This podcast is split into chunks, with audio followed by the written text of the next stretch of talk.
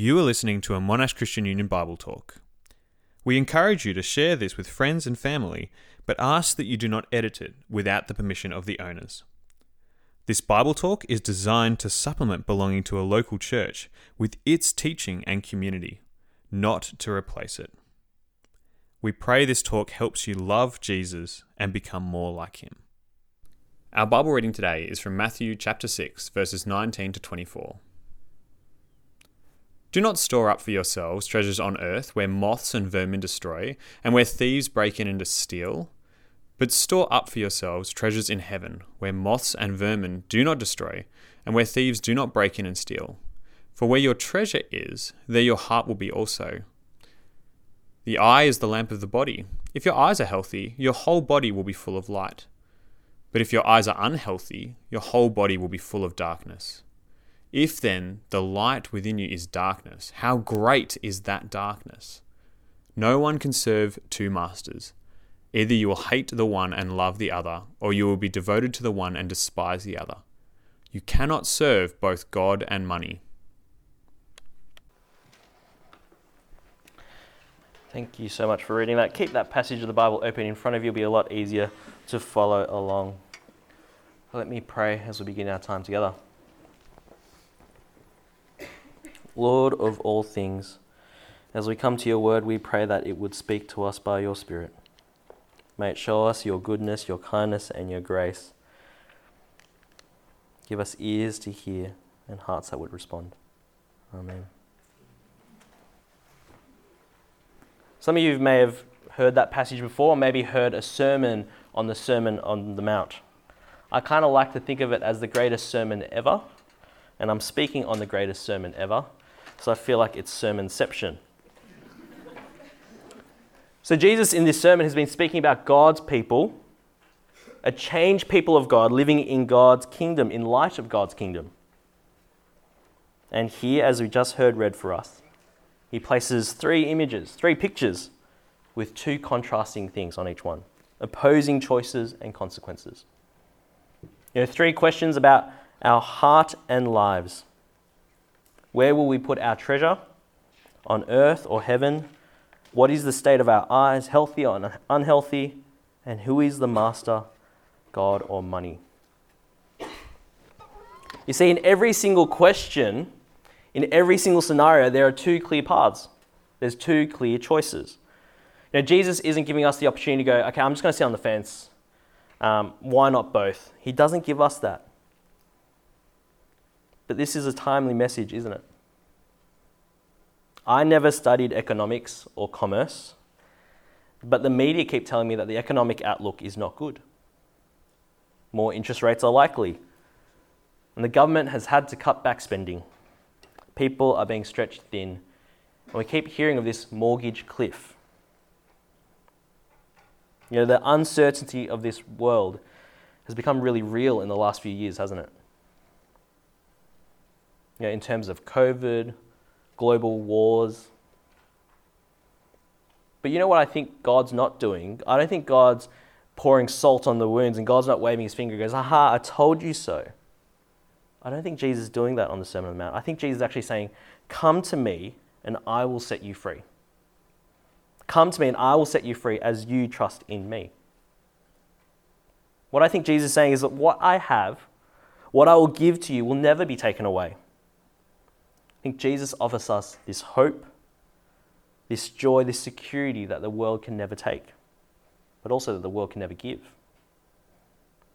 So the first image that Jesus brings up is, where is your treasure? You see, the, the issue is not whether you have a treasure or not. I think Jesus assumes we all treasure things, but where is your treasure? As it reveals the location of your heart. That's verse twenty-one. For where your treasure is, there your heart will be also. Everyone has a treasure. We all have things that we're storing up. We all have things that we put security into. We all have things that we put our hope into. So what might that treasure be for you? Is it your study, the pursuit of recognition, perhaps acceptance? Is it our significant other? Or the hope of a significant other? I think in university days, the flexibility and the freedom of options that we have. Perhaps it's just comfort. What I seek, what my treasure is, is just comfort that this world offers. Another way to ask what is your treasure is, what is driving you to do what you do? What makes you wake up and go to class, wake up and go to work? What are you working towards and what is driving you? What are you investing into? What do you spend your time when you're trying to fall asleep at night, you're scrolling through on your phone? What are you looking at? What is taking your time, your energy, your efforts, and your attention?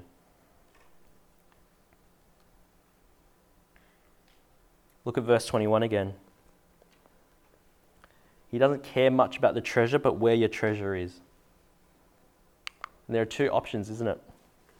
You can store your treasures on earth or in heaven. Look at verse nineteen. Whoop, not that one.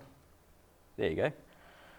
Do not store up for yourselves treasures on earth where moths and vermin destroy and where thieves break in and steal. It's the idea that what we store up here on earth will waste away. Moths and vermin will destroy. Thieves will break in and steal. Now remember, the contrasting idea is pretty clear. Don't store your treasures on earth. Don't place your heart here either. It isn't safe. It isn't good. It will wither away and it will be taken from you. There is no security here on earth. Sorry, a bit quick. But we know that, don't we? When we actually stop and think, we know that there is no security here on earth. That's why in the aisle next to the ice cream, you can get mothballs and mousetraps. That's why every one of our cars has paint on it, because if we don't, it will rust. That's why we have insurance. We have health insurance, car insurance, home insurance, renter's insurance, mortgage insurance. We even have pet insurance. Who here locked their car in their door this morning when they left for uni today? It's not secure. Who here closes your windows when you leave the house or turn the alarm on? Who has a pin on their phone? Even your phone is not secure because you don't want other people going through it. But what we do is that we try our best to make the things that aren't secure secure, don't we? We try our best to secure the things that aren't secure. And when Jesus was on the Sermon on the Mount, on the side of a mountain in Israel, speaking to his disciples and everyone who was gathered around, to show your wealth and prosperity will be fine clothes, fine linen, expensive rings and gold stuff on your body. You know, for us today, it might be the same thing. We have wardrobes full of clothes, a coin collection, maybe physical, maybe crypto, who knows? But there's so much more now, isn't there? And when we think about every election that there's been, it's always about making our lives easier. I'll lower your taxes, I'll give you better hospitals, better childcare, I'll give you better roads, airport, rail, all that sort of stuff. I think us as Aussies in the Aussie culture, we want security, we want permanency, and we want to have a home, we want comfort. We want to retire well. There was an article written and it named M T S as a bad guy. And it had this idea of fire principle. Who's heard of the fire principle? Joash was the first hand up, which was funny.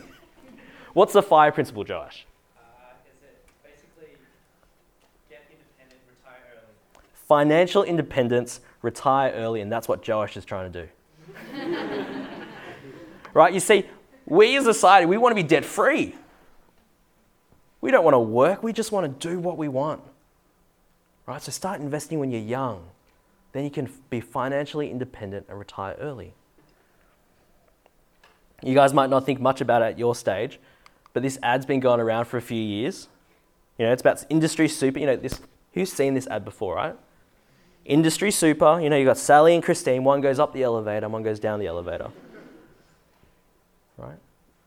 I don't know where you can read that fine print, but it actually says this: past performance is not a reliable indicator of future performance and should never be the sole factor when considering a fund. That's all they're promoting. Over the past thirty years, Sally's gone up and Christine's gone down. You should come with Industry Super. But past performance is not a reliable indicator for future performance. So what are they actually selling? I wonder if you've condoed your house. You know, Marie Kondo, you go around th- and pick things up in your house. Does it spark joy? If not, you throw it out. Or you say thank you and then you throw it out. Um, I heard you can't do that with children. But her, since having kids, has just given up the whole idea of that concept. But you see, even the whole idea of condoing a house shows us something, doesn't it? The vermin, the, the mouse, the moths, they don't even have a chance to eat at your treasures. By that time, it's no longer a treasure in your eyes anyway. What was the latest and greatest is now superseded and slow. Our hearts are that fickle. They don't, we don't need thieves to come in and steal it because we don't care for it anymore. But that's what Jesus says it's like to store up treasures on earth. It isn't going to be secure. But there's an alternative. Look at verse twenty. But store up for yourselves treasures in heaven, where moths and vermin do not destroy, where thieves do not break in and steal. Jesus is saying earth not secure. Heaven, on the other hand, very secure. No moths, no, no rats, where there's no thieves. No pandemic, no wars, nothing can touch that treasure. Nothing can affect it. It will last forever. It is safe and secure. We don't need to take out heaven insurance because it is secure. With COVID, with wars, with lockdowns, what has that revealed about your heart? And where is your heart? You know, through all that time, and even as I was preparing this passage, it's a helpful reminder for me to think, what am I storing up and where is it? It showed me where I find my security, where I find my comfort. And that's the challenge that I think Jesus has for us today. But one thing's certain, God is always in control. Nothing will take him by surprise. So what does it mean to lay up treasures in heaven? See, because where our treasure is, there our heart will be also. So what does it mean to lay up treasures in heaven? I think John Stott puts it really well. He says, to lay up treasures in heaven is to do anything on earth whose effect lasts for eternity. To lay up treasures in heaven is to do anything on earth whose effects last for eternity. Growing our Christian character to continue to kill sin and to turn in dependence of God. Growing our faith and our hope, coming to the knowledge and the love of the grace that's found in the Gospels, that our salvation is secure in Christ. Not because of me, of what I've done or who I am, but because of who Jesus is and what he has done. Growing in the knowledge of Christ, who we'll see face to face. Growing in our service of one another, to come together, to pray and to serve one another in practical ways, showing Christ's love for us. That is laying up treasures in heaven.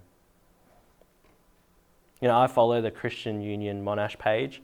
I was encouraging to see you guys out handing out hot cross buns. Whether people engaged or not, living and speaking the gospel to those who don't yet know Jesus, proclaiming the gospel of Jesus matters, because that's laying up treasures in heaven. And bring it back to more where Jesus is bringing it, about money, growing in our generosity, the use of our money and our time for the growth of the gospel, not just here at Monash, not just here in Melbourne, but across Australia and across the world. That's the investment that will pay dividends. That's everlasting and for all eternity. By doing these things and other things, they are the treasures that will last. Because these things have an eternal kingdom impact. As people hear the good news of Jesus, as people turn to God and are saved for all of eternity. It's interesting because we always try to think that Jesus is trying to ruin our lives. You know, Jesus is just the killjoy. He just doesn't want us to have fun. He's the fun police. But you know what? I think he's trying to give us true joy because he's saving us from the endless pursuit of better the fruitless pursuit of the faster and the newer and the prettier, because our hearts will never be satisfied by those things, because those things don't last. For where your treasure is, there your heart will be also. It's a way of having our hearts on earth. It's a way of moving our hearts from earth to heaven, to care about things that are eternal.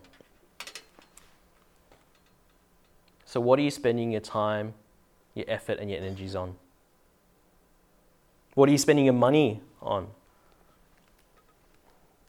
If you were to give your calendar and your bank statement to someone else, by looking at those things, where would they say your treasure is? Things on earth or things in heaven? Where is your heart today? You know, if you have money in the stock market, you'll hope every day that's green and not red. If you have your comfort as your treasure, you'll run from anything that causes you grief or anxiety. If you have relationships at the center, then whenever there's conflict, your hearts will be troubled. I'm not saying don't invest, don't have relationships, don't try to be comfortable, but these things, if they become the ultimate thing, become a really sad reality of what living in this world looks like. What are you placing? Where are you placing your joy? Where are you placing your hope? Where are you placing your security? If you're not investing into your church family or the relationships that are here at C U, if you don't give to mission organizations or missionaries, church planting, evangelism with your finances, your time and your prayer, then you won't care one bit whether they go well or not, because you're not invested into it. When they do well, you won't care one bit because you're not invested into it. You won't be as joyful and you won't be as glad. Think about why sports betting is such a massive industry. You know, if you place a bet on a footy game, on a horse, whatever it is, you would watch that game. You would watch that horse race because you want them to win, because you're invested into it. You've put your hard-earned cash there and you want it to give you returns. When you're not invested into things, your heart's not going to be there. So what Jesus is saying, where is your treasure? He doesn't want you to waste your time. He doesn't want your heart to be in a place that's insecure and doesn't truly satisfy you. So friends, treasure the things of heaven. Lay up your treasures in heaven and your heart will follow. You know, that's where there's true joy, true peace, satisfaction and security. Things that are eternal, things that are secured in Christ, not of anything in this world. See, the next image is, what are our eyes like? He moves from the heart to the eyes and the importance of having a healthy eye. You know, the body physically finds its base face, uh, finds its place based on sight. But Jesus uses this as a spiritual analogy. What are your eyes fixed upon? Where are our minds and our attention focused on? What are the state of our eyes? You know, what your eyes look at would shape everything else. Our eyes matter, and that's why he says this. The eye is the lamp of the body. If your eyes are healthy, your whole body will be full of light. But if your eyes are unhealthy, your whole body will be full of darkness. If then the light within you is darkness, how great is that darkness? Now, many years ago, I did this driving course. Uh, teaches defensive driving, all that sort of stuff. And we were at um, Winton Raceway, and the instructor said, um, when you're driving and you look in the corner, you have to look at where you want to go. Don't look, don't look at the tree that's in the middle of the corner. Because if you look there, you'll naturally move towards that direction. I remember at that point going, why did anyone plant that tree in the right in the middle of the corner? It's just the dumbest spot to have a tree, because you're going to hit it, because the whole time you're like, don't hit that tree, don't hit that tree, don't hit that tree. You know, just as before, where your treasures are, your heart will be there also. What we are looking at, what we are filling our minds with, and what we are pointing our heart towards is what we're looking at. The people that you want to have, the places that you want to be, the things that you want to have. Or maybe you're just looking into a mirror and you want to be noticed, respected, and loved. Friends, are we letting our eyes wander? Are we looking at the things of this world or looking at things that last? Are we looking at things that will bring in light or things that will bring in darkness? See, Jesus earlier in the Sermon on the Mount mentions that whoever looks at a woman lustfully has already committed adultery with her in his heart. The eyes look at the woman and the heart's already committed adultery. So I think the heart and the eyes are linked. If we get unhealthy eyes, we'll have unhealthy hearts. If we focus on the wrong thing, look at verse twenty-three, there will be darkness. And how great is that darkness? See, this world promises pleasure. The thing is, it kind of does deliver on that promise. It does bring you pleasure, but only temporary, only fleeting. The promise that money makes, that sex makes, that porn makes, that addiction makes, it delivers for a time and only for a time. This world knows the longing of your hearts. And those things that give you that high, but it'll also enslave you. The lie that God doesn't want good for us, but the world has the good for us. That's a lie ever since Genesis.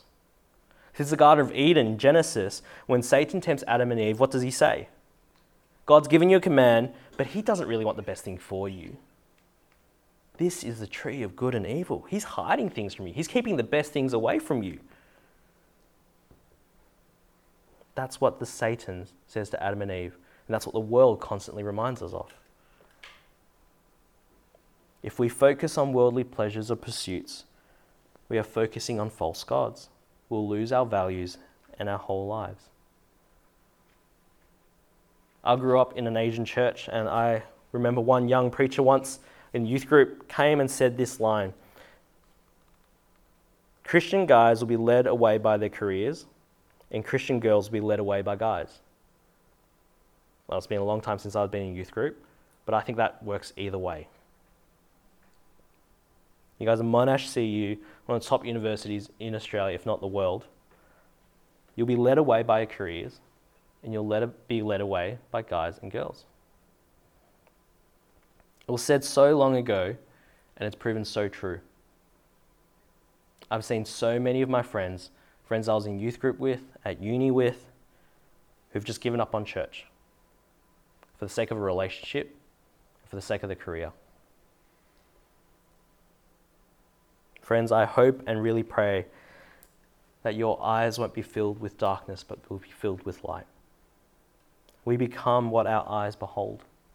So take a moment to think, what are you looking at? What are your eyes like? What are they longing and striving for?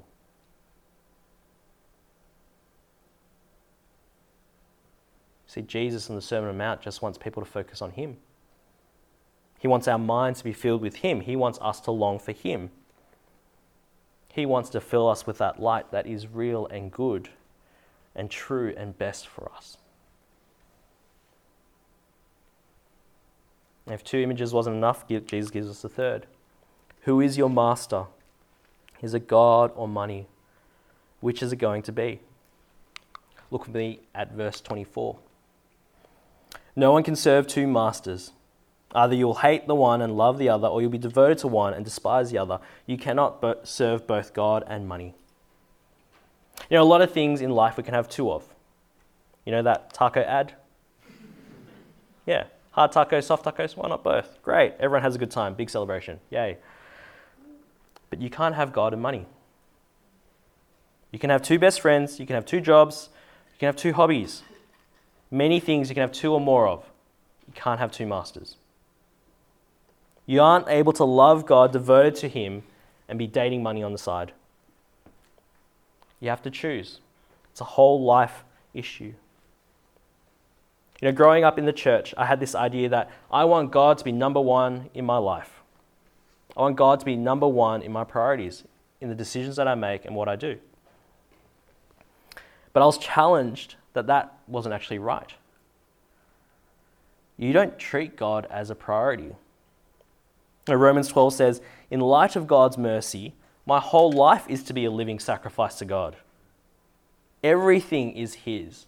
My mind, my energies, my life belongs to God in light of His mercy. So if I put God at number one in my priorities, yeah, I'll, I'll think about God, but it's almost just like a to-do list. I'll tick Him off and I'll move on to the next thing. But everything revolves around who He is and what He has done for me. So Jesus says, if you go about serving two masters, this is what will happen. You'll hate one and love the other. You'll be devoted to one and despise the other. Have you ever found yourself in this situation, serving two masters? It's pretty tiring. If we try to serve two masters, we'll grow tired of being pulled in one direction or the other, being forced to choose one way or the other. You know, sometimes we think, you know, living this world is just like everyone's on different train tracks. And we think God and money, they're just on the same train track and we can just jump between either one. But they're divergent paths. They're leading to two completely different places. So is money the master in our lives or is it something else? Maybe sex, money, relationships, ambition, materialism, comfort. Who's the master of your life right now? Who's the one that you wake up to and goes, yep, that's what I'll do today? Who or what are you serving? See, anything but God is a terrible master. Anything but God is a cruel master to serve. See, this world, money, sex, and power, they all say, I will give you happiness once you have me. I will give you the important status. I'll give you recognition. I'll give you love. I'll give you comfort. Come to me and I'll give you security. That's what they all say. Money is a false god. Sex is a false god. Power is a false god. They're all idols. Because only God can give us true joy. Only God has shown us our true worth by sending His own Son to die for us, by becoming a man and dying for us. Only God has shown us true love by giving us His Son to die in our place for our sins. Only God can give us true security and true comfort.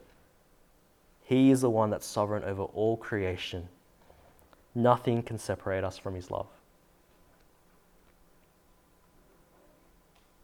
Nothing in this world is secure. COVID kind of shook the cage a little bit. Everything's going back to normal. But nothing in this world is secure. It's not a new problem. Jesus said this two thousand years ago, and He speaks to us all today. Where do you want your treasures? Where do you want your heart? What are your eyes set upon? Who are you going to serve?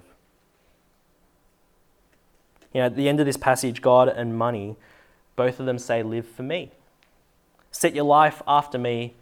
Set your gifts and your talents for me. Think about me. Put your treasure in me. Believe in me, obey me, worship me, trust me. Both God and money say the same thing, but they're not the same kind of master. Money will beat you down, but Jesus says, come to me and I will give you rest.